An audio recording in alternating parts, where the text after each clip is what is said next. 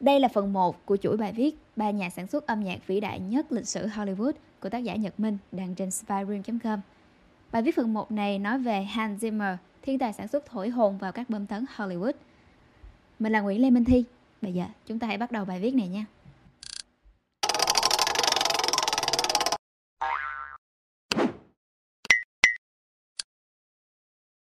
Âm nhạc là người bạn tốt nhất của tôi. Hans Zimmer, tên đầy đủ là Hans Florian Zimmer. Ông sinh ngày 12 tháng 9 năm 1957 tại Frankfurt, Đức. Biến cố mất cha khi lên 6 dường như là cú sốc quá lớn đối với Hans. Từ đó, ông chuyển đến sống tại Kornisten, Falkenstein, nơi ông học chơi piano tại nhà. Nhưng chỉ học được một thời gian ngắn do không thích sự khuôn phép của những bài học chính thống. Ông thích tự học và tập luyện theo cách của riêng mình. Trong một buổi AMA, Ask Me Anything, hỏi tôi bất cứ điều gì trên Reddit, Han chia sẻ Tôi có 2 tuần cho một khóa học piano bài bản. Tôi đã nhanh chóng bị đuổi, không những một mà tận 8 trường. Nhưng tôi không lo lắng về điều đó vì âm nhạc lúc nào cũng hiện hữu trong tâm trí. Tôi bắt đầu tham gia một ban nhạc, rồi sau đó tự học. Ông chuyển đến London vào tuổi thiếu niên và theo học trường Hurtwood House. Thời gian ở London giúp ông thành thạo thêm cả keyboard, đàn synthesizer và guitar. Trong một buổi phỏng vấn với Mashable vào tháng 2 năm 2013, Hans nói về cha mẹ của mình. Tôi sinh ra trong một gia đình Đức kiểu mẫu, đầy kiêu hãnh và có tôn ti trật tự. Mẹ của tôi rất yêu thích âm nhạc và về cơ bản là một nhạc công.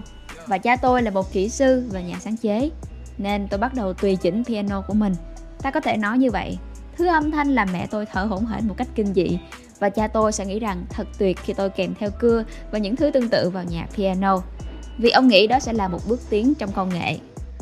Một buổi phỏng vấn khác với đài truyền hình Đức ZDF vào năm 2006, ông nhận xét về mối lương duyên của mình với âm nhạc. Cha tôi mất khi tôi còn là một đứa trẻ và tôi đã vượt qua điều đó bằng âm nhạc. Từ đó, âm nhạc trở thành người bạn tốt nhất của tôi.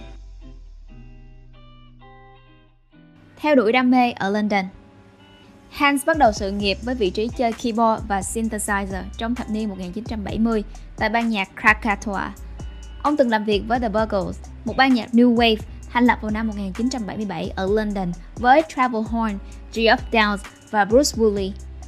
Tại The Virgos, Hans lập tức gây sốt với ca khúc Video Kill Radio Star. Sau khi hợp tác với The Virgos. ông bắt đầu làm việc cùng nhóm nhạc người Ý Chrisma với Maurizio Arcieri và Christina Moser. Tại Chrisma, ông đảm nhận vị trí synthesizer đồng thời cũng góp công trong quá trình sản xuất album thứ ba của nhóm có tựa đề là Cathode Mama. Trong khoảng thời gian sống tại London, Hans đã viết những đoạn nhạc quảng cáo cho Air Idol Associates. Năm 1980, ông hợp tác với Stanley Mayer, một nhà soạn nhạc có gia tài sáng tác đồ sộ, là tác giả của rất nhiều bản OST cho hơn 60 bộ phim. Hans và Stanley đồng sáng lập Lila Yard, một phòng thu đặt tại London. Tại đây, cả hai đã cùng nhau kết hợp âm nhạc giao hưởng truyền thống với các nhạc cụ điện tử. Một vài bộ phim mà Hans và Stanley từng sáng tác là Moonlighting năm 1982, Success is the Best Revenge năm 1984, Insignificance năm 1985 và My Beautiful Laundrette năm 1985. Tác phẩm đầu tiên mà Hans sáng tác một cách độc lập là Terminal Exposure năm 1987 của đạo diễn Nicole Mostarakis cũng trong năm 1987, ông giữ vai trò sản xuất âm nhạc cho bộ phim The Last Emperor, tác phẩm đạt 9 giải Oscar năm đó, bao gồm cả giải Oscar cho nhạc phim hay nhất. Một trong những tác phẩm được nhiều người biết đến trong khoảng thời gian ông sống tại London đó là bài hát chủ đề cho chương trình game show Going for Gold, đồng sáng tác với Sandy McClellan. Trong cuộc phỏng vấn trên BBC, ông thổ lộ Going for Gold là một ca khúc rất vui. Ngoài ra, Nhờ nó mà tôi có thể trả tiền thuê nhà trong suốt thời gian ở London. Chinh phục Hollywood một bước ngoặt trong sự nghiệp của Hans đó là khi ông sản xuất nhạc phim cho Rain Man vào năm 1988. Đạo diễn Rain Man, Barry Levinson đang loay hoay tìm kiếm một người đảm nhận âm nhạc cho bộ phim của mình thì vợ ông đã nghe CD OST của bộ phim A World Apart. Hans là người sản xuất âm nhạc cho phim đó. Barry đã bị ấn tượng bởi các ca khúc của Hans và ngay lập tức liên lạc với ông để hợp tác. Trong quá trình sản xuất, Hans sử dụng synthesizer tổng hợp với steel drum. Ông giải thích, đây là một bộ phim mang hơi hướng đường phố và những bộ phim như thế này thì người ta sử dụng guitar và hệ thống đàn dây. Tôi nghĩ rằng khi nhạc phim được cất lên, nó sẽ không lấn át các tình tiết cũng như nhân vật. Rayman, tên của nhân vật trong phim thật sự không biết mình đang ở đâu vì anh ấy thấy thế giới quá khác biệt, cảm thấy như mình đang ở một thế giới khác. Thế thì tại sao chúng ta không tạo nên một thứ âm nhạc thật sự khác biệt? Sau khi gây tiếng vang với Rayman ông tiếp tục nhận được lời mời cộng tác với Driving Miss Daisy của Bruce Beresford. Theo một cuộc phỏng vấn với tạp chí Sound on Sound vào năm 2002, Hans nói đùa về Roland MKS-20 là tên của một nhạc cụ điện tử, thứ đã giúp ông sản xuất nhạc phim cho Driving Miss Daisy như sau. Nhìn nó trông chẳng giống một chiếc piano chút nào, nhưng thứ âm thanh nó phát ra thì tuyệt hảo tương tự như là piano. Năm 1992, Hans đã đi đến châu Phi để sử dụng các dàn đồng ca và trống của châu Phi để sản xuất âm nhạc cho The Power of One. Sau bộ phim này, phòng hoạt hình của Walt Disney đã tiếp cận Hans đề nghị ông sáng tác nhạc cho phim The Lion King năm 1994. Hans nói rằng ông muốn đến Nam Phi để ghi âm phần nhạc nền, nhưng không thể đến vì ông đã gặp chút rắc rối trong quá trình sản xuất nhạc phim cho The Power of One. Các giám đốc của Disney lo ngại rằng Hans sẽ bị giết nếu ông tới Nam Phi. Do đó, việc ghi âm được thực hiện trong chuyến đi của Lee M. Với phần nhạc nền trong phim The Lion King, Hans đã nhận được một giải Oscar, một quả cầu vàng và hai giải Grammy cho nhạc phim hay nhất. Năm 1998, phần nhạc của The Lion King sau khi chuyển thể sang vở nhạc kịch Broadway đã giành giải thưởng Tony Award cho âm nhạc hay nhất. Tính đến tháng 4 năm 2012, The Lion King vẫn là vở diễn trên sân khấu Broadway đạt doanh thu cao nhất mọi thời đại với 853,8 triệu đô la. Tương tự những năm sau đó, các bộ phim do ông soạn nhạc như Crimson Tide, The Thin Red Line, The Prince of Egypt, The Rock đều giành được giải Oscar và Grammy danh giá. Hãy nghe Ridley Scott, đạo diễn của những bộ phim Blade Runner, Gladiator, nhận xét về âm nhạc của Hans Zimmer. Khi thưởng thức các tác phẩm của anh ấy, tôi không bao giờ nhắm mắt lại. Âm nhạc của anh ấy làm tôi có cảm giác như đang chiêm ngưỡng những hình ảnh tuyệt vời. Tôi biết tôi có thể dễ dàng trao đổi với anh ấy, bởi vì anh ấy có thể trả lời bằng hình ảnh, hình ảnh trong âm nhạc. Ngụ ý của Ridley là dù công việc của ông và Hans khác nhau, khi một bên làm về hình ảnh, một bên làm về âm thanh, nhưng Hans tài năng đến nỗi có thể biến âm thanh trở thành những khung ảnh sống động.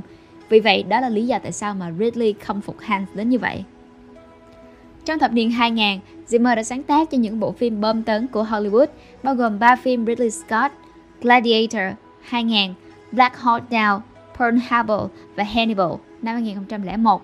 Sau đó là những The Last Samurai năm 2003, Madagascar năm 2005, The Holiday và The Da Vinci Code năm 2006, The Simpsons năm 2007, Kung Fu Panda năm 2008, Angels and Demons, Sherlock Holmes và The Burning Plain năm 2009. Ngoài ra, ông còn làm nhạc game cho Call of Duty, Modern Warfare 2 và Crisis 2. Từ năm 2010 đến nay, Hans tiếp tục đứng đằng sau những bom tấn như Inception và Megamind năm 2010, Rango 2011, bốn phần đầu Pirates of the Caribbean năm 2003 tới năm 2011, Trilogy Batman của Christopher Nolan từ năm 2005 tới năm 2012, The Amazing Spider-Man 2 và Interstellar năm 2014, Batman và Superman Dawn of Justice năm 2016 và mới đây nhất là Dunkirk năm 2017. Vào tháng 12 năm 2010, Hans Zimmer được vinh danh trên đại lộ danh vọng, nơi bên cạnh những ngôi sao hàng đầu Hollywood.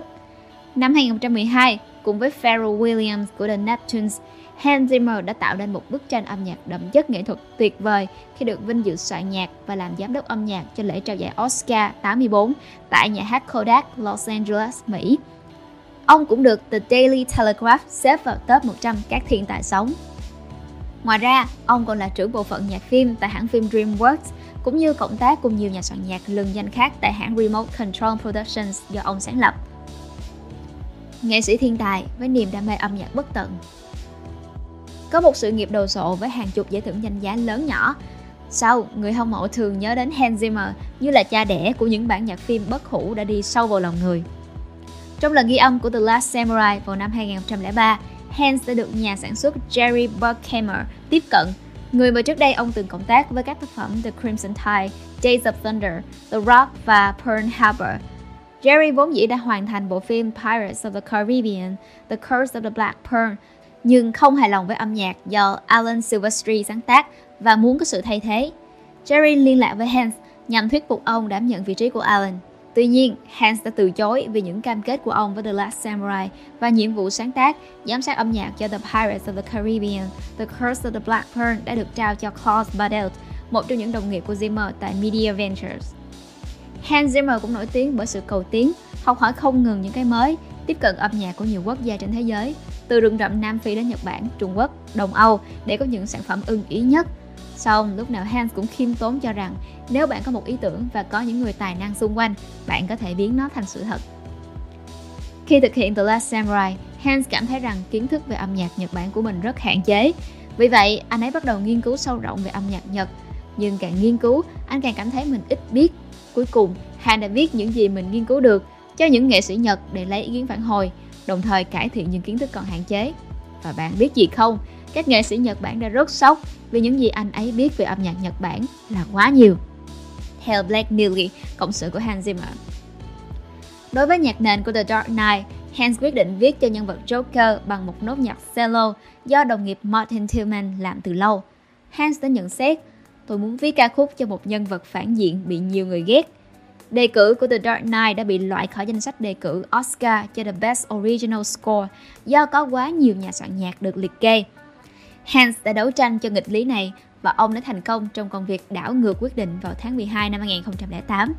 Ông lập luận rằng quá trình tạo ra một bản nhạc phim là công sức của rất nhiều người và không có lý do gì để gạt tên họ trong danh sách đề cử cả. Hans giải thích điều này trong một cuộc phỏng vấn với Soundtrack vào năm 2006. Tất cả mọi người nên được vinh danh dù họ đảm nhận bất cứ công việc hay nhiệm vụ gì. Bạn là nhà soạn nhạc, bạn là nhà sản xuất, bạn là nhạc sĩ, điều đó không quan trọng. Quan trọng là bạn có đóng góp trong một tác phẩm hoàn chỉnh. Trong Gladiator, tôi ghi tên Lisa Gerard là người đồng sáng tác bởi vì mặc dù cô ấy không phải là người đảm nhận phần lớn công việc, nhưng sự hiện diện và đóng góp của cô ấy là rất quan trọng. Hans được xem là cha đẻ của phương pháp tích hợp dàn nhạc truyền thống với chất hiện đại của dụng cụ điện tử synthesizer. Nhạc phim của Hans luôn kết hợp khéo léo chất liệu cổ điển với kỹ thuật thu âm hiện đại, tạo ra những bản âm thanh vừa mới lạ, vừa kỳ quặc, khai sinh ra một dòng nhạc world music, phối hợp nhuần nhuyễn với nhạc cụ và âm nhạc địa phương, âm hưởng của các dân tộc trên thế giới. Một bản nhạc phim hay nên có quan điểm của riêng nó. Suốt 3 thập kỷ qua, Hans Zimmer đã làm nhạc cho hơn 100 bộ phim với 9 lần đề cử và một giải Oscar, 4 giải Grammy, hai giải quả cầu vàng và có rất nhiều bộ phim do ông viết nhạc nền đã được vô số giải thưởng cao quý. Ông có một gia đình hạnh phúc cùng vợ và bốn người con và khán giả chỉ biết về ông qua những lao động miệt mài và thầm lặng sau khung ảnh.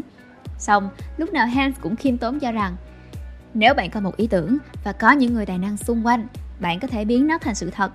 Và quan trọng hơn, một bản nhạc phim hay nên có quan điểm của riêng nó.